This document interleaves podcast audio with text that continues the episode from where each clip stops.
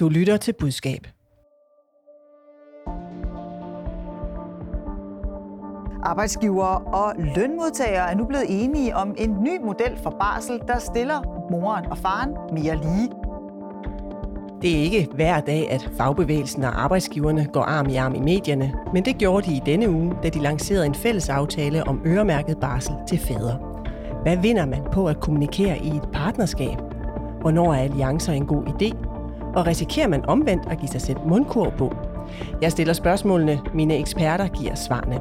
Velkommen til Budskab, Fagbladet Journalistens nyhedsmagasin om kommunikation, hvor vi også tager temperaturen på Twitter og på Christian Bitz krisekommunikation. Mit navn er Line Arnlund. Jonas Grøder, din virksomhed Rema tusind er i partnerskab med dagens anden gæst. Er det udelukkende en fordel, når det kommer til kommunikation? Øh, ja, det er det vel. Øhm, men det kræver også noget af begge partnere, nemlig at man, øhm, hvad skal man sige, holder sin sti ren på begge sider alligevel. Jeg hører et ja. Velkommen. Du er kommunikationschef tak. Hos Rema tusind. Emil Nielsen, du er så dagens anden gæst. Og lad mig stille dig det samme spørgsmål. Er det udelukkende en fordel for jer i Danmarks Naturfredningsforening at være i partnerskab med Jonas Grøder og Rema herovre? Ja, ubetinget ja. Ubetinget ja. Velkommen. Du er pressechef hos Danmarks Naturfredningsforening. Vi begynder i det politiske Danmark, hvor der var glæde hos både arbejdstagerne. Vi sikrer, at øh, far bliver en større del af babys liv i den første tid, og samtidig får vi fordelt øh, orlovsperioden meget mere ligeligt, hvilket er til fordel for ligestillingen på arbejdsmarkedet og ligeløn generelt. Ja, der var også glæde hos arbejdsgiverne. Vi har et ønske om, at der er nogle flere fædre, der tager noget mere barsel, så der kommer mere ligestilling allerede fra barnets fødsel. Og vi kan se, at vi har været nødt til at gribe til nogle nye redskaber for at få det til at virke. I en fælles pressemeddelelse kunne de to parter fortælle, at de nu er nået til enighed om et fælles forslag til øremærket barsel til mor og far. Helt konkret betyder aftalen, at elleve ugers barsel øremærkes til både mor og far. Før aftalen bliver til virkelighed for kommende danske småbørnsfamilier, så skal den imidlertid først lige omkring Christiansborg og vedtages af et politisk flertal. Parterne vil ikke stille op til interview med os her på Budskab om deres kommunikationsarbejde, men de vil dog gerne oplyse, at de har solgt historien ind til Berlingske. Den sidder med her. Den er på forsiden tirsdag den fjortende september, som I kan se. Og de har også tippet både Ritzau og T V to News. Deres pressemeddelelse gik ind på Ritzau mandag aften, efter Ritzau havde citeret Berlingske. Og vi skal lige høre, hvordan det lød i radio og tv mandag aften. elleve ugers øremærket barsel til fædre, det er en del af en splinterny aftale, som arbejdsmarkedets parter netop er blevet enige om efter et helt års forhandlinger. I dag er der kun to ugers barsel øremærket faren. Aftalen vil øremærke elleve ugers barsel efter fødslen til hver af forældrene. Resten af barslen vil kunne deles, som det passer parret. Det vil dog betyde, at hvis ikke man bruger sine elleve uger, så vil de bortfalde. Ja, massiv mediedækning, Emil Nielsen. Jeg ved, du synes, det er god pressehåndtering, men på en skala fra et til ti, hvor ti er det bedste, hvor godt synes du så, det her indsalg er forløbet? ni komma fem. ni komma fem? Hvorfor ikke ti? øh, ja, hvorfor ikke ti? Øh, du nævner for eksempel, eller de nævner ikke Danmarks Radio, og hvis man kigger på, øh, på mediefladen, det er jo svært at stå her og stå og pille et, et virkelig dygtigt øh, presseforløb øh, ned, men øh, de mangler jo øh, T V-avisen i deres... Øh, i deres pressestrategi, hvor man kan sige, at de udkommer på Berlingske, laver en fin forside, som øh, bliver citeret Ritzau. Øh, de har også nået at få den solgt ind, så den faktisk rammer øh, altså T V to-nyhedernes øh, seneudsendelse, mens D R, de taler om øh, Michelin-stjerner og øh, det norske valg. Ja, altså T V-avisen og Radioavisen nævnte øh, historien, men den var ikke solgt ind til dem. Men Jonas, jeg tænker, sådan en historie her, vil den egentlig ikke sælge sig selv? Jo, det ved den, og det, det gør den jo også, fordi de tager den jo til forsiden Berlingske. De synes, det er en rigtig god historie. Jeg vil give den en otter, fordi de får den jo altså kun i en lokalavis i København, solo. Ja, nu er du fra Aarhus, du også kommet ind fra Aarhus her til morgen. Ja, hvad mener og, du med det? Og det mener jeg helt seriøst lige præcis, som Emil også sagde, det er, altså de er jo... De, de, de kunne godt have taget et bredere medie, simpelthen. Men den er også kommet til Jylland i dag, hvis vi tager i morgenavisen Jyllandsposten. Den sidder med her. Ej, det er fra i går, onsdag ja. Den femtende september. Der er den så kommet på forsiden der. Og det er også rigtig fint, men du sagde jo, de har jo givet en solo til Berlingske, så de har jo valgt en avis der, hvor de selv bor. Øh, og den dækker jo hele Danmark, så derfor så vil jeg nok have gået bredere ud og så taget en D R eller noget af den stil. Men hvis vi ser på, på, på indholdet af, af det her, de går ud med en fælles pressemeddelelse. Det er to forskellige parter, der normalt er oppe og måske diskuterer lidt om... Øh, øh, arbejdsforholdene derude. Her er de fuldstændig enige. Emil, du sagde til mig i går, at deres narrativ bliver styrket ved, at de går ud sammen. Hvad mener du med det? Men så at øh, jeg tror, det der lidt det, det der gør det her til en god historie, det er jo, at øh, altså man også må bedømme det som, som politisk kommunikation og politisk interessevaretagelse. Og at øh, diskussionen om, om øremærket barsel er jo sådan en varm politisk kartoffel, man har diskuteret de sidste ti år på Christiansborg, og det er et skidesvært problem, og regeringen står med et problem, jeg skal implementere noget, bes, nogle besværlige øh, direktiver fra E U, øh, hvor de ikke rigtig kan undgå at øh, hvad kan man sige, komme i ufør og, og, og inde i, i en pissetræls sag, for at sige det mildt. Øh, og der løser arbejdsmarkedstager jo nogle politiske problemer for politikerne ved at lave det samarbejde, og det er jo med til at understøtte øh, hvad kan man sige, den, sådan, det store samlede narrativ om, at vi har en Et, et velreguleret arbejdsmarked, som i høj grad består af arbejdsgiver og arbejdstagere, som sammen finder løsninger og tager, påtager sig et stort ansvar for, for arbejdsmarkedet som samlet helhed. Men tror du, her fra Danmark derude, de sidder og tænker, at det her tager arbejdsmarkedsparter et stort ansvar? Ja, altså man kan i hvert fald sige, at den måde, historien blev præsenteret på, når man øh, kigger på Berlingske Tidende, så øh, bliver det jo præsenteret som om, at her, er, øh, her har de lavet aftalen. Det bliver jo ikke præsenteret som om, at det er et politisk udspil til, øh, til regeringen. Det bliver jo præsenteret som, at det er et... Øh, En, en færdig aftale, som kommer til at være gældende. Og det tror jeg i og for sig jo også er til en vis grad er rigtigt, fordi at de har lavet alle de indledende kompromiser og alle de besværlige ting, som politikerne ellers skulle til. Nu står politikerne med, øh, med en konkret model, som de kan implementere, og står og læne sig bag øh, både arbejdsgiver og arbejdstager med sig. Alle de relevante parter i og for sig taget i ed i forhold til den løsning, man skal præsentere. Men Jonas, kunne de ikke have fået endnu mere taletid, hvis nu de havde været bare lidt uenige om en fli af det her, og så var gået ud på skift? Jo, det kunne de sikkert, men øh, jeg er ret overbevist om, at øh, det her det er jo ikke kun en kommunikationsøvelse, der ligger jo også øh, en holdning bag at sige, at det her det er altså noget, ja, det kommer jo alligevel fra E U i hvert fald otte uger, og det, det er noget, som griber så konkret ind i, øh, i en helt normale danske familiers liv, at det øh, tror jeg, de har været meget bevidste om, at det her det er så vigtigt at gå ud og være enige om, og ikke at skabe for meget uro omkring, fordi at... Øh, så vil det, ja, det vil jo skabe uro helt ned i, i børnefamilierne. Så jeg synes egentlig, det er rigtig fint, at de ja, i et partnerskab står sammen her og går ud og er enige, og så prøver sådan at, at lukke den, og du har ret i, at øh, herre fra Danmark, som du siger, det de, de, de ved nok ikke være, der er arbejdsmarkedsparter og så videre, og, og de her øh, forkortelser, der går ud, men altså man oplever jo helt generelt, at der er en bred enighed om det her, som er undtagelse af et, et parti eller to. Ja, fordi lad os så lige dvæle lidt ved det her med partnerskaber. Nu har jeg jo introdu- i introduktionen sagt, at I to I er jo sådan set i et uh, sommerfuglepartnerskab med hinanden. Det handler om biodiversitet, uh, Rema tusind og Danmarks Naturfredningsforening. Ja, det er smukt. Ja, det er smukt, ikke? Mm. Jeg skulle faktisk have haft nogle sommerfugle uh, klistret på væggen herinde i dag. Men Emil, I, I, I er jo begyndt i Danmarks Naturfredningsforening. I har mange partnerskaber. I har med Rema, som jeg sagde. I har med bæredygtigt landbrug. I har med Danmarks Fiskeriforening, uh, sågar om havmiljø, uh, forbedret havmiljø. Hvorfor er partnerskaber blevet en god idé for jer?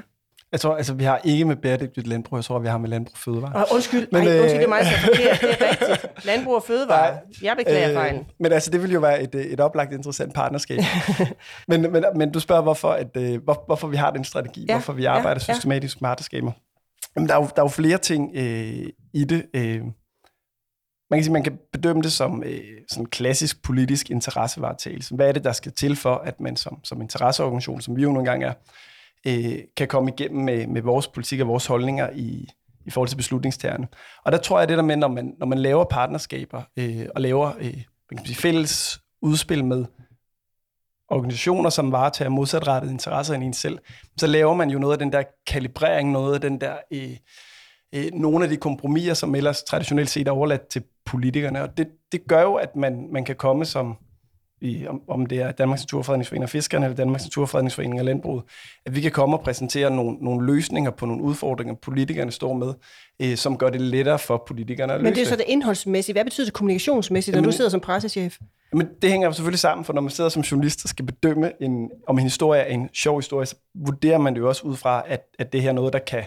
Altså, betyder det noget? Er det relevant? Er, er, er, altså, er der noget væsentlighed i, at man kommer med nogle løsninger, som faktisk kan ikke bare er altså, kommunikation, man har en, en, kan få en reel betydning. Men, men i forhold til sådan, kommunikationen i det, hvis man kigger isoleret på det, øh, så kan jeg jo sige, at øh, vi har lavet et, et partnerskab med øh, Danmarks Fiskeriforening omkring at udpege ti procent beskyttet havnatur. Hvis vi lavede et tilsvarende partnerskab med Greenpeace og Verdens Naturfonden og andre grønne organisationer, øh, og, og lancerede sådan et udspil, der hedder, nu er en masse grønne organisationer enige om, at vi skal gøre mere for naturen, var der jo næppe nogen journalister, der ville synes, at det var en særlig sjov og interessant historie. Men fordi man kan sætte sig sammen med en traditionel modpart, jamen så er der jo en eller anden... Øh, Noget, noget energi og noget, noget interesse for, det er opsigtsvækkende, det er sjovt, det er, hvad er det, der er sket her, når to modsatrettede parter går, går sammen. Så tager jeg dig, Jonas, du sidder på den modsatte side, og nu har du samarbejde med Emil. Hvad vinder du helt konkret på det? Jamen, vi bliver jo blåstemplet i forhold til vores handlinger på øh, området, og det mener jeg i jordets øh, mest positive forstand. Ikke sådan øh, blåstemplet rent bare, hvad vi går og praler med og siger, men i forhold til de handlinger, vi foretager os, der rådgiver de os jo helt konkret omkring, øh, hvad for nogle øh, planter, vi skal sælge i vores butikker, sådan at vi, øh, vi understøtter øh, en større biodiversitet i det danske haver. Og øh, det synes vi jo, det er jo sådan helt grundlæggende som dagligvarekæde. Vi er jo i kontakt, vi har en million kunder gennem vores butikker om ugen, og det, øh, det ved jeg også gælder for de andre dagligvarekæder. Der føler man en eller anden forpligtelse til, på en eller anden måde, at vi kan jo bakke op med vores kanaler, så man kan sige, vores butikker er vores, alle vores markedsføring, der kan vi jo bakke op også med at skubbe til en positiv udvikling. Og nu her på biodiversiteten, når vi alligevel sælger planter og blomster, jamen hvorfor så ikke øh, gå i partnerskab med nogen, der kan hjælpe os med, hvorfor nogen det skal være? Men du siger det et interessant ord her, for du siger blåstempling. Og så tænker jeg, Emil, når du hører det, så sidder der nogle virksomheder derude og tænker, nu får vi lige blåstempling, og nu kan forbrugerne måske bedre lide os, fordi at I siger god for dem. Nej, nej, i ordets mest positive forstand. Ja, nu vender jeg det så måske handlinger over til den lidt negative og spørger Emil, om det ikke kan være et problem.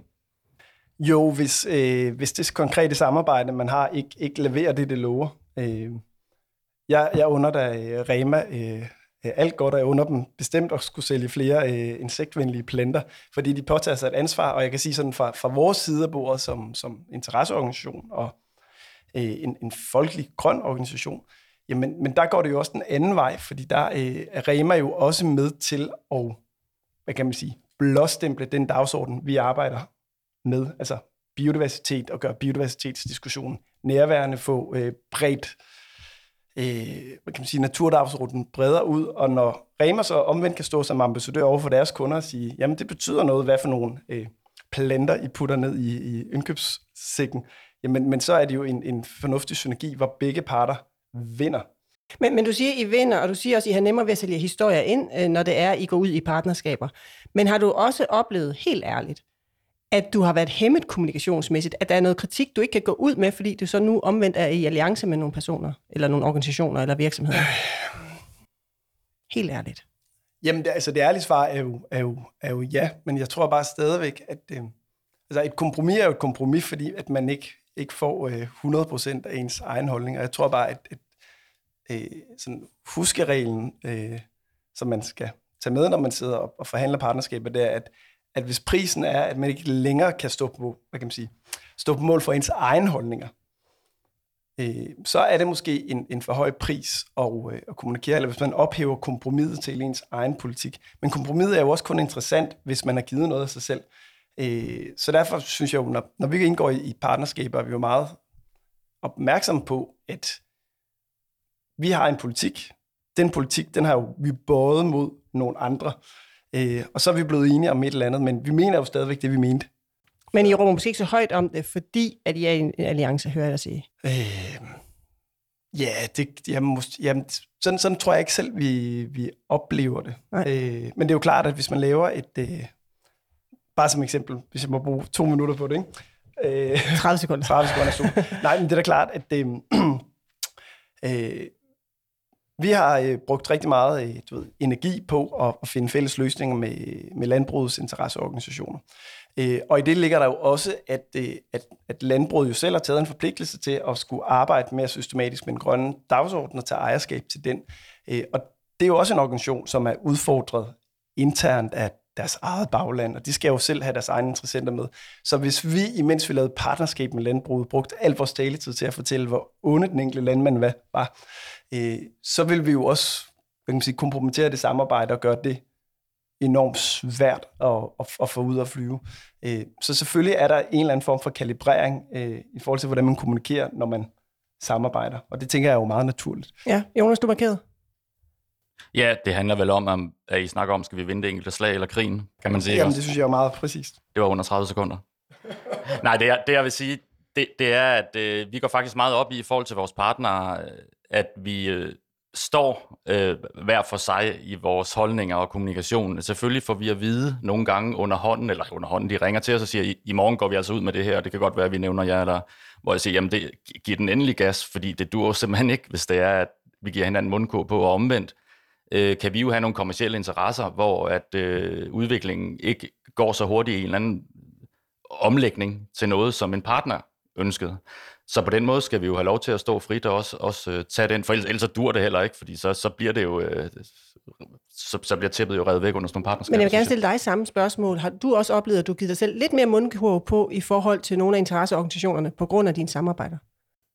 Nej, det har jeg ikke, men altså, jeg er jo heller ikke i en position, hvor jeg sådan normalt går og skælder ud på interesseorganisationer, vil jeg sige. Så der, der giver jeg mig måske sådan generelt mundkur på, så jeg ikke lægger mig ud med dem, men det, det, det, det, det er jo slet ikke noget, jeg tænker over, fordi at det, vi ved jo godt begge parter, at vi står med forskellige holdninger helt, altså, hvad skal man sige, altså hvis vi lige strækker den ud sådan helt grundlæggende, ikke? Også det er jo kommercielt over for, for, for en N G O-verden, og der, der, der synes jeg egentlig, at man har to forskellige roller, men lige præcis det her partnerskab gør, at vi forstår hinanden bedre, og, altså vi bruger det jo helt konkret til, at vi får noget bedre rådgivning. Og som oftest. Tak, vi lukker ned for debatten her, så vil jeg lige sige, at jeg kan huske et afsnit her i Budskab, hvor vi sad og talte om anima, tror jeg, det var, hvor du skal lidt ud på dem. Nå jo, men dem har jeg jo ikke partnerskab med. Nå, okay. Nå, vi skal videre. Jonas Skrøder og Emil Nielsen, kan I lige være på Twitter? For det meste, ja. Ja, det kan jeg godt. Ja, det er ikke alle vores eksperter, der er lige begejstrede for den platform. Det har vi hørt et par gange her i Budskab. En gang man så kigger alene det der Twitter for at blive bekræftet i alle mine fordomme om, hvad der er, der sker. Men der er det jo et meget kendt greb, at man siger noget, som man så får nogen til at være uenige i, og så det, at folk, der er uenige i det, man siger, er meget åndssvage. Det bliver sådan ligesom det ultimative bevis på, at se, hvor ret jeg havde, ikke? Ja, det var Kim Larsen, vi hørte her, nu tidligere kommunikationsdirektør i Danske Bank. Han er ikke begejstret. Det her klip, det er fra anden september i år. Og spørgsmålet er, om det er blevet for hårdt et medie at bruge som kommunikationsplatform. Det, den debat rejste en anden rådgiver i denne uge, nemlig Benjamin Rud Elbert. Jamen, det er blevet så hårdt, og det er blevet så konfrontatorisk, og der er et miljø, hvor, det, hvor jeg vil kalde det betændt, hvor folk de begynder, flere og flere af vores kunder, flere og flere øh, rundt omkring, de siger, At, at det er blevet for hårdt til, at man har lyst til at være der. At man er bange for at skrive noget, man, er, man begynder at trække sig. Men, øh, helt konkret, så, så lægger organisationerne andre strategier end at begynde at have en, en Twitter-tilstedeværelse. Ja, og han skriver også på sin blog, at han har rådet flere kunder til at lade være med at tweete, øh, fordi der er jo for stor risiko for at komme ud i ufrugtbare diskussioner. Nu har I så sagt, at I kan sådan i det store hele godt lide øh, Twitter, men er I enige i, at det er blevet for råt, eller... Er I enige i, at det er blevet råt? Lad mig spørge sådan, Jonas. Nej, jeg, jeg oplever ikke, at det er blevet for råt nu. Jeg har brugt det to, to og et halvt år øh, efter rådgivning fra Elbert, så nu skal jeg på kursus igen, som kan jeg høre. Men øh, det oplever jeg seriøst ikke. Øh, det kan godt være, det er fordi, at øh, han bevæger sig meget i organisationen, så den politiske verden, at det er der, der er mere... Øh, knald på, men øh, det er total undtagelsen, synes jeg, at det, der er noget, der er grænseoverskridende. Ja, hvad tænker du? Er det blevet råt? Ja, det, det, er, det er helt klart øh, min overbevisning. Jeg tror, jeg har været hvad kan man sige, meget aktiv øh, Twitter-bruger i, i ti år. Jeg synes helt klart, at, at, øh, at tonen har ændret sig ganske markant. Det er jo heller ikke uden fortilfælde, at det er hvad kan man sige, Donald Trumps øh, foretrukne medie, fordi det er ligesom en, en Et medie, som er, som er hurtigt og skarpt, og der er nogle begrænsninger på, hvor, hvor kompleks man kan kommunikere. Og, og det kan jo godt betyde, at, at mediet på en eller anden måde er med til at fremme de, hvad kan man sige, de hurtige, lette, øh, skarpe holdninger. Og det er jo noget af det, som jeg altid tidligere har elsket, fordi man ligesom også tvang sig selv til at kommunikere, hvad kan man sige, skære sin, sin kommunikation til og gøre det, gøre det forholdsvis simpelt. Øh, men, men Twitter har, af min oplevelse, ændret sig fra at være sådan et Kan man sige, udvide intranet for, øh, for sådan professionelle aktører, professionelle organisationer og folk omkring sådan den politiske meningsdannelse til i dag at være blevet meget bredere medie, hvor at den der øh, hvad kan man sige, skraldespandstendens, der har været på, på et medie som Facebook i lang tid, den er også i høj grad flyttet over på, på Twitter. Øh, og, og det, så derfor er jeg egentlig i, på mange stræk enig i, i Elberts øh, vurdering. Ja, for så er spørgsmålet jo så, om du også er enig i, at øh, der er nogen, der som ikke skal være på Twitter, for eksempel på direktørplan. Altså lad os lige bare tage, jeg ved, uh, Rema, Skr- uh, Rema tusind, jeg vil sige Rema Skrøder, uh, Jonas Skrøder fra Rema tusind. Jeg ved, din direktør, han hedder Henrik Burgal. Han er ikke på Twitter. Er det din rådgivning? Ja, det er det. Og det, øh, jeg, vil også, jeg vil så gerne have ham lidt mere på LinkedIn. Det er også min rådgivning, så det arbejder vi stadigvæk på at få ham. Men øh, Twitter, øh, er, det er super vigtigt på Twitter, at man øh, ikke bare poster noget, og så øh, kigger igen efter fire timer og ser, hvad der sker. Det kan man gøre på LinkedIn. Twitter, det er et, øh, jeg ser det meget mere som sådan en dialogforum. Så når jeg lægger noget på, så går jeg jo dybest set at holde øje hele tiden de første par timer for at se, hvad der sker. Så er det ikke, fordi det er råt, at han ikke er på? Øh, nej, det er mere fordi, at hvis man skal give ordentlig kvalitet til det, så skal man være så meget til stede. Det vil sige, det er bedre, at han bruger sin tid på noget andet. Men det er jo prioriteringsspørgsmål. Du kan sige, du, man kunne ja, godt ja. sige, så må min direktør så bruge lidt mindre tid på den slags. Nå, ja, helt, helt sikkert, det er et prioriteringsspørgsmål. Øh, man kan sagtens være på Twitter, hvis man er direktør. Øh, men jeg mener... Jeg, jeg ved ikke, hvorfor at, at uh, Elbert synes sådan generelt, det er så råt. Uh, altså, jeg, jeg har det også sådan, at det jo handler om at afveje op- og downside ved det, og jeg ser helt klart en upside for mig, og os i hvert fald, i forhold til, hvor meget egentlig uh, medietid vi får, og hvor meget vi kan, jeg, jeg kan prikke og røre ved, ved de rigtige stakeholder derude. For eksempel har vi lige uh, lanceret, at vi uh, begynder at køre med nogle biogaslastbiler, og der kan jeg jo bare se, at de rigtige stakeholder inden for uh, organisationer og, og politiske system, journalister, de ser det. Og det er jo super vigtigt, at vores logistikdirektør kommer og siger til mig, jeg er lige blevet inviteret med til noget, vi er vist den eneste kæde, der er inviteret til det, med til det. Og så er det jo ikke, fordi vi nødvendigvis har fået øh, ti tusind likes derinde, men der er bare de rigtige, der har set, at vi gør det der. Så sådan, på sådan et professionelt stakeholder-niveau, der er det altså super fedt. Så det, det, jeg hørte dig sige, det er, at det, det er vigtigt, at altså, virksomhed er på Twitter, men ikke nødvendigvis, hvem det så er for virksomheden, der er derinde. Øh, nej, ikke i vores tilfælde ja. i hvert fald. Hvad med din organisation? Altså, jeg ved, din direktør, Maria Rømer Gjerding, eller præsident hedder det jo, mm. øh, hun er øh, aktiv på Twitter. Øh, det, det er du også. Hvorfor er det vigtigt for jer at være der? Altså, jeg vil bare lige sige til at starte med, at, at, at Rema behøver heller ikke en direktør på, når de har Jonas, der gør det så fremragende, øh, som man gør på Twitter. Øh, jeg tror bare, øh, for at svare på det spørgsmål, der, der er jo forskel på, om man er en, en virksomhed eller en politisk aktør. Øh, vi er en politisk aktør, vi er en interesseorganisation. Så derfor er vi tvunget til at have en vis tilstedeværelse på, på Twitter, fordi det trods alt stadigvæk er det vigtigste politiske øh, sociale medie for øh, alle de forskellige aktører, der er omkring den politiske meningsdannelse. Og det handler jo både om at kunne gå ind og hvad kan man sige, præge den politiske samtale, øh, levere mulige vinkler, øh, levere holdningsdannelse, fortælle, hvad er det, der er de vigtige historier, øh, som man, man, man som journalist bør besøge. Men det er jo også en, en genvej, i hvert fald for vores talspersoner, til at få altså til at blive citeret, altså til at tydeliggøre over for de journalister, der dækker et område. Her er der et, et emne eller en historie, jeg har en holdning til. Øh, og det kan jo både være igennem, du ved, helt traditionelt, at man, eller en klassisk, at man citerer et tweet i en, en, en politisk nyhed, eller at man som journalist vælger at følge op og kontakte. Øh. Ja, for jeg sidder faktisk her med en artikel øh, fra, fra, fra Jyllandsposten, hvor netop din øh, præsident har fået et tweet med. Det var noget, der handlede omkring øh, biodiversitet, øh, som jeg husker det.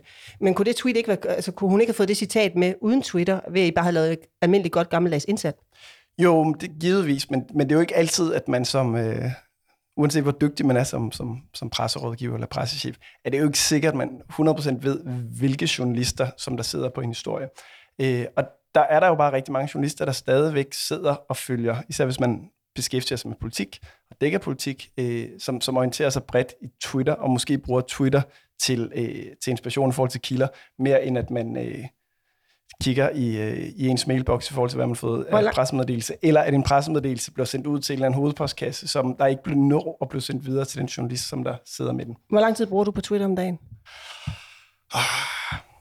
Øh, når der sker noget vigtigt, mange timer øh, til daglig, måske tyve minutter til en halv time. Hvor lang tid bruger du, Jonas? Jeg tror, jeg bruger mellem en og to timer på, på Twitter og LinkedIn i mit, hvad skal man sige, professionelle virke. Og, og hvad er det så, du får ud af det? Altså, det, det er jo mange timer hivet ud af en arbejdsdag og en arbejdsuge. Ja. Hvad, hvad får du helt konkret ud af det, mener du?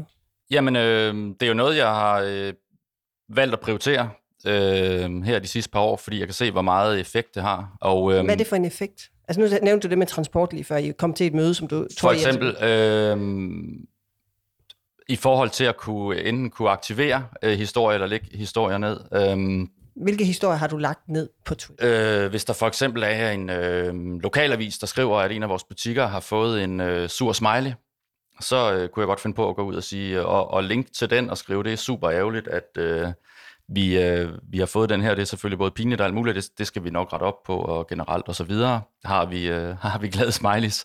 Øh, og på den måde øh, ved jeg, der er jo rigtig mange journalister derinde, der ser det her, så på den måde får man måske afmonteret den, enten vandrer videre i andre medier. Og omvendt, øh, som eksempel, sådan, som ekstremt eksempel under corona, der der virkelig var nedlukning i de første uger her, der var jo virkelig meget fokus på dagligvarehandlen, fordi at folk de væltede ned og, og købte varer. Der øh, satte jeg mig ned hver aften og forberedte, hvad skal jeg tweet øh, sådan cirka seks tredive dagen efter, som kan sætte en retning på den dag for den branche, jeg er i. Og det virkede altså bare igen og igen i forhold til sådan at tage, hvad skal man sige, teten kommunikationsmæssigt allerede fra morgenen af på, på nogle sådan nyheder, vi kunne lægge ud. Så jeg synes, det er et super effektivt redskab i forhold til sådan, også de brede medier. Vi har jo tilbudt Benjamin Rød-Elber, der var med her i dag, at tage debatten med, og han kunne desværre ikke. Så det må vi tage en anden gang. Men han mener jo, at man sagtens skal komme ud på andre platformer, og sagtens skal kommunikere andre steder end Twitter, og på den måde er Twitter ikke nødvendigt, hvis man er der, hvor man synes, det er for råt. Hvem er det, du synes, der skal, eller Emil Nielsen, hvem kunne du forestille dig, der ikke behøver at være på Twitter? Hvis man skulle give noget, noget råd ud, for I kan jo sagtens sidde her og synes, det er fint nok. Men hvis nu man sidder derude og synes, det er råt, man får lidt ondt i maven over det, hvem er det så, der ikke behøver at være der? Jamen altså, jeg tror, at Benjamin selv laver jo også en sondring i forhold til, hvis han skulle rådgive en, en direktør eller en privat virksomhed, jamen så kan jeg heller ikke se, at det er en, fuldstændig nødvendigt at have en tilstedeværelse på, øh, på et medie som Twitter. Det er jo sådan, hvis du Hvis afsættet er, at du ikke har en tilstedeværelse i dag, så kræver det jo enormt meget tid og energi at opbygge øh, altså en følgeskare, opbygge et narrativ, være til stede. Øh, og det er hårdt benarbejde, og derfor bliver man jo nødt til at gøre op med sig selv, hvor er det, jeg skal lægge det benarbejde for at, at få en digital stemme. Øh, hvis jeg var øh, en, en kommerciel virksomhed, så ville jeg da langt hellere prioritere andre medier end Twitter.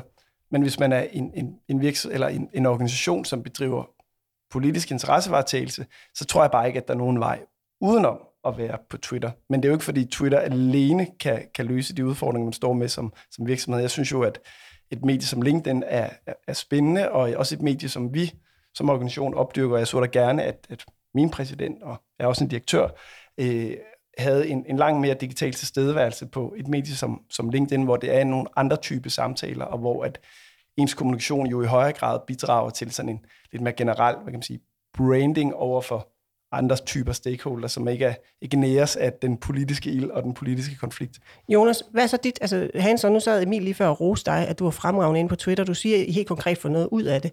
Hvad er dit bedste råd øh, til kommunikationsafdelingerne derude i forhold til Twitter? Jamen det er, at de skal bruge det, at de skal forholde sig til det, fordi hvis man fravælger det, så kan jeg simpelthen ikke se. Jo, dem, der har fravalgt det, det må være dem, der stadigvæk sender pressemeddelelser ud. Ja, for du sagde til mig i går, at Twitter er den moderne pressemeddelelse. Ja, og det er det. Øh, for det første, altså helt konkret at poste noget, som er en nyhed. Tre linjer, så er der en journalist, der, der ser det, ringer en op, eller, eller bare embedder det i en historie. Men øh, også fordi, at øh, at være, ja, moderne pressemeddelelse, med at sige det moderne pressearbejde, der er det en af de kanaler, forstået på den måde, at man skal i dag vise, at man er tilgængelig. Så det er også derfor, jeg prioriterer stort set hver dag at tweete et eller andet, eller blande mig i noget for at vise en åbenhed og en tilgængelighed. Og det gør, øh, som jeg ser det, at man, øh, man nemmere får taletid, når der også er noget vigtigt, eller vigtigt, eller noget kommercielt øh, budskab for øh, vores virksomhed at tale om. Så derfor så er det et sted, man som kommunikationsafdeling, vil jeg sige, skal, skal forholde sig til at gå ind for ligesom at bearbejde den del af, af, af sine stakeholders. Vi slipper debatten her, og jeg er sikker på, at den fortsætter, og vi kommer til at runde Twitter igen.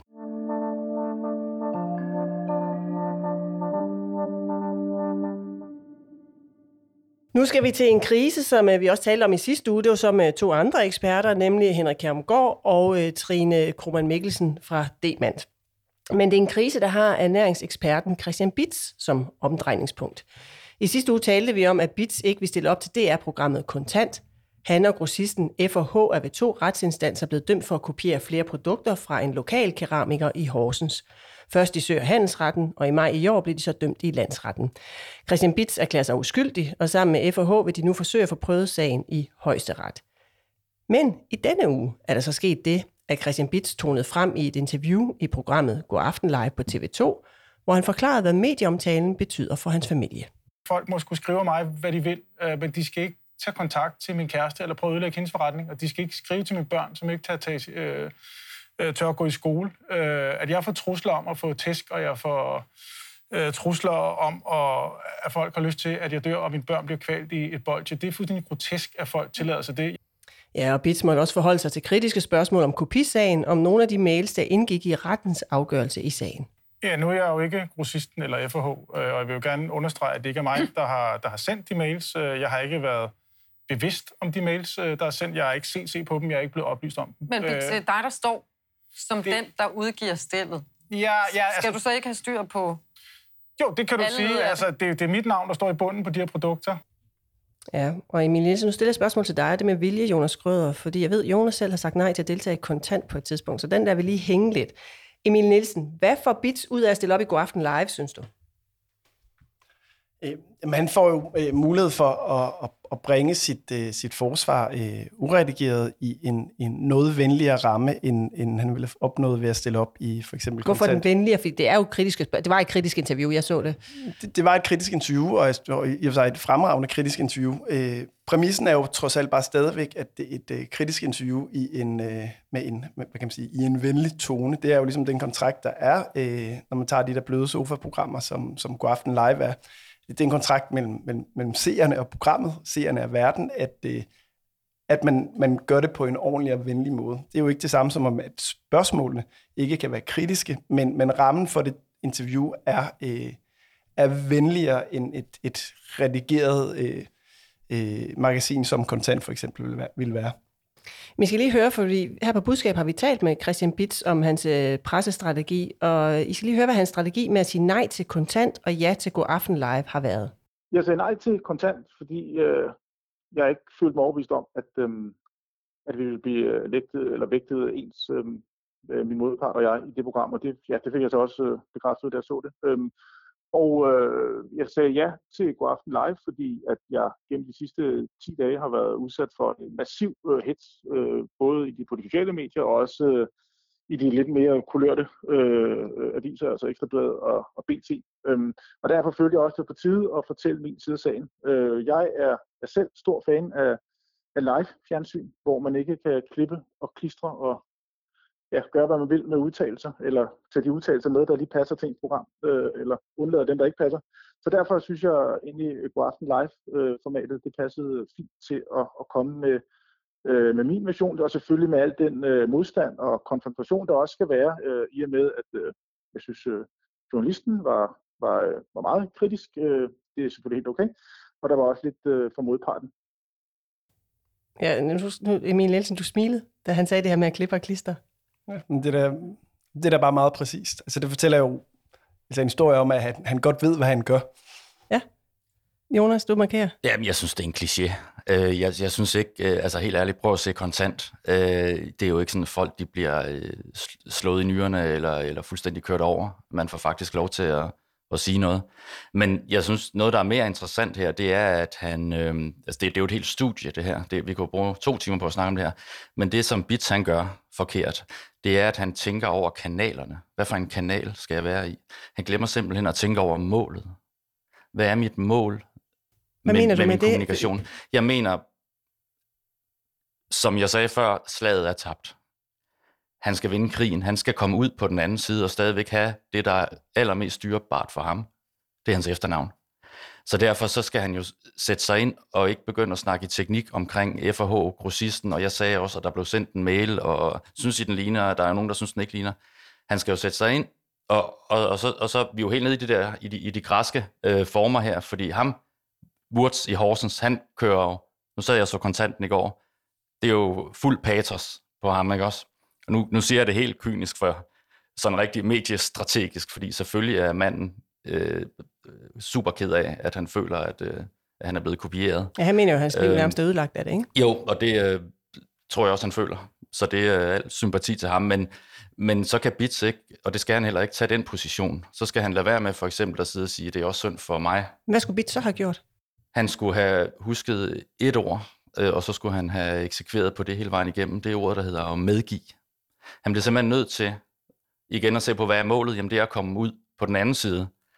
Lige meget hvad, hvordan den der tredje instansdom, den falder, så skal jeg på en eller anden måde kunne vikle mig ud og komme videre med mit liv og mit kommercielle virke, det vil sige mit eget navn. Det er jo, det er jo helt vildt, det er jo hans eget efternavn. Men hvad mener du med medgive? Altså mener du, han skulle give ret og så droppe alle de her sager og så sige, at jeg lægger mig ned? Jeg synes jo også, at jeg har kopieret. Det mener han jo ikke, han har. Øh, han kunne have sagt, øh, jeg er øh, virkelig, virkelig ked af, jeg ved godt, jeg har besøgt øh, manden i Horsens og købt en masse øh, af hans øh, rigtig flotte ting til min kæreste. Øh, og jeg er, jeg er simpelthen så ked af, at det er blevet opfattet, som om, at jeg direkte har kopieret det. Men det er klart, der er en grund til, at jeg købte det, det er, fordi jeg godt kan lide den stil. Øh, men hvis øh, keramikeren, han, han synes, at øh, det her, det er en ren kopi, så skal jeg da være den første til at være mega, mega ked af det. Jeg er ikke enig, men jeg er ked af, at han føler sådan. Men lad os nu se, nu prøver vi at prøve det til en tredjepartsinstans, øh, og så må vi se, hvordan det udfalder, fordi det er også en principiel sag, det her, omkring, øh, hvad er en kopi, hvad er ikke en kopi. Øh, to, en stol med fire ben ved siden af en anden stol med fire ben, er det en kopi? Øh, så prøver også, han kunne prøve også at hæve det op til sådan mere øh, overordnet øh, problematik omkring, hvad er egentlig en kopi, fordi øh, der er jo øh, flere sandheder i sådan noget, og det er overhovedet ikke, fordi jeg skal tage parti i det, men øh, det, det, det er bare så super vigtigt for ham, at han, at han, at han kommer ud på den anden side, hvor han ikke øh, sidder og øh, er, jeg er også her i det her, du spillede nu, og er sådan lidt, øh, hvad skal man sige, hurtigt i forhold til at sige, de kulørte blade og sådan nogle ting. Det, han, skal, han skal simpelthen passe på sit navn her. Så, så det, jeg hører dig sige, det er, at han siger de forkerte ting indholdsmæssigt i hans øh, pressestrategi. Men jeg skal lige høre, fordi vi har også talt med ham om i forhold til valget af platform. Øh, kontant kontra det, det, nu siger jeg det bløde situationstegn, fordi det var et kritisk interview med God Aften Live-programmet. Øh, han fortryder nemlig stadigvæk ikke, at han undlod at stille op i kontant. Du siger, at det overrasker dig, den opmærksomhed, som er kommet i, i, i kølvandet på kontantudsendelsen. For det der til at fortryde, at du ikke stillede op i udsendelsen? Øh, nej, det får mig ikke til at fortryde, øh, at jeg ikke stillede op, for jeg er, er, er sikker på, at det har ikke gjort øh, sagen bedre øh, i det program, øh, tværtimod. Øh, men jeg fortryder, at jeg ikke var forberedt på, hvor stor en betydning det program har. Øh, det overrasker mig, at når man får en dom den syvogtyvende maj, som er offentlig kendt og som er skrevet om, og at der så kommer et program i september, øh, som beskriver ensidigt øh, den her sag og dommen, og den så får så meget opmærksomhed, øh, opmærksomhed så mange måneder senere. Jeg ved, at I begge to mener, at han skulle have stillet op i kontant i første omgang. Jonas, hvorfor? Jamen, han sidder jo også inde i aftenshowet og siger, at... Øh, ja, ikke aftenshowet, God Aften Live, pyt, men det er noget med kanaler, der gør, ja. Og siger, at, øh, at grunden til, at han ikke stillede op, det var, fordi han kunne vurdere, at det var sådan en ensidig dækning, men det er jo en selvopfyldende profeti, når man ikke selv stiller op. Øh, det kan jo ikke blive værre. Og det undrer også, altså, så derfor så skal han stille op, altså for at give det noget modvægt, øh, øh, på en sympatisk måde. Øh, men så sidder jeg og tænker, Jonas... Fordi nu sagde jeg indledningsvis før, du har nemlig selv sagt nej til at stille op i kontant. Ja. Det var en sag tilbage i to tusind nitten, øh, som jeg husker det, i forhold til kødklister. Altså det er sådan noget, man bruger til at lave hamburgryg af, så vidt jeg har forstået. Men der sagde du nej til at stille op. Hvorfor, hvor, hvorfor er det en god idé, at du siger nej, men at Christian Bitz skal sige ja? Jeg har også sagt ja. Det er fordi, øh, jeg sondrer altid mellem, når jeg bliver kontaktet øh, af for eksempel kontant eller andre øh, lignende programmer eller... eller til artikler, er det en brancheproblematik, eller er det noget, der handler om os? I Christian Bitz-sagen, der handler det om ham. Øh, med det her øh, kødklister, det er noget, som øh, selvfølgelig er lovligt i E U, og så videre, så videre, men det handler, det er jo noget, alle har på hylderne. Så derfor så vil jeg ikke stille mig op og øh, gøre mig til talsperson for det, fordi så falder øh, al kritikken jo også tilbage på os. Så der er en stor sondring. Vi har fundet et klip tilbage fra nitten og den kontantudsendelse. Alle de supermarkeder, Kontant har været i kontakt med, oplyser, at de så vidt de ved ikke sælger produkter med trombin. Deres produkter er altså sammensat med andre metoder. Der var billeder fra Rema tusind i, i den kontantudsendelse, selvom du ikke stillede op. Så du fik jo dårlig omtale alligevel. Hvorfor var det så ikke en god idé at stille op? Altså? Fordi så havde jeg repræsenteret hele den her problematik, de angreb, øh, som... som er en generel brancheproblematik, øh, som alle har, eller jeg ikke har, fordi de har fundet andre øh, metoder til. Så det der kød sammen med, men det, det, det er sådan simpelthen så simpelt derfor. At jeg, jeg, vil ikke stå, jeg vil ikke stå på mål for en hel øh, branches... Øh... Den køber du den forklaring, Emil? Ja, det synes, jeg, jeg synes, det lyder som det helt rigtige ræsonnement. Ja. Jeg har været i... Øh, I gamle dage, da jeg var i Jysk, der ringede de og sagde kontant, at øh, vi har fulgt jeres priser over et år eller et halvt år, og vi kan se, at I overholder ikke markedsføringsloven i forhold til, at der, hvor man ofte I har tingene på tilbud. Øh, der, man skal have tingene til normal pris i seks uger, før man må sætte dem ned ifølge de her retningslinjer. der stillede vi op, jeg op. Fordi det handlede om os. Ja, så lad mig bare runde af. Kontant, altså der har jeg givet udtryk, der skulle han være stillet op, men det bløde sofa-format, er det en god idé at tage imod det, når man er i en krisesituation? Ja eller nej? I sidder og tænker, Jonas. Nej, jamen jeg, jeg synes, han skulle have stillet op i, altså der, hvor sagen var, fordi så vil den, altså den bliver jo kun større, han taler den jo op her, øh, ved at, at stille op efter. Og, altså jeg vil også sige, det undrer mig også, at han øh, kan synes, det er så mærkeligt, at den får så meget airplay, selvom der er gået nogle måneder siden, der fik en dom. Han er da selv meget medievandt øh, person, så, øh, og han er et navn, så jeg, jeg undrer mig lidt over det forløb der egentlig, fordi jeg, jeg vil våge at påstå, at øh, han godt kunne have kommet bedre ud af den. Er det en god idé for, at stille ham op i, for ham at stille op i God Aften Live? Altså vinder han på det? Ja, yeah, det synes jeg da. Øh, jeg, jeg, synes, jeg ved ikke, om man står bedre, men står der i hvert fald ikke dårligere. Øh. Men jeg vil egentlig bare sige, hvis jeg må sige en, komme med en enkelt bemærkning til noget, det Jonas siger. Jeg synes, Jonas har en god pointe øh, i forhold til det, der på spil her for Christian Bitz, fordi det er jo ikke, Christian Bitz er jo ikke keramiker. Han er et, han er et brand, han er et navn. Og, øh, og derfor må man jo, som, når man er igennem sådan en sag her, jo hele tiden vurdere og gøre op, hvad er omkostningerne for mig og mit brand. Og uden at være ekspert i jura og øh, kende de kontraktlige forhold mellem Christian Bitz og en eller anden grossist og sådan noget, øh, så har han da i hvert fald kompromitteret sit brand og værdien af sit brand ganske markant i, i hele det forløb, hvor det kunne jo godt være, at han havde været bedre stillet ved at acceptere den første dom og var kommet videre frem for at skulle sidde her og, og tage en masse ridser øh, og, og anke til højesteret med en risiko for at få en, en tredje dom imod sig.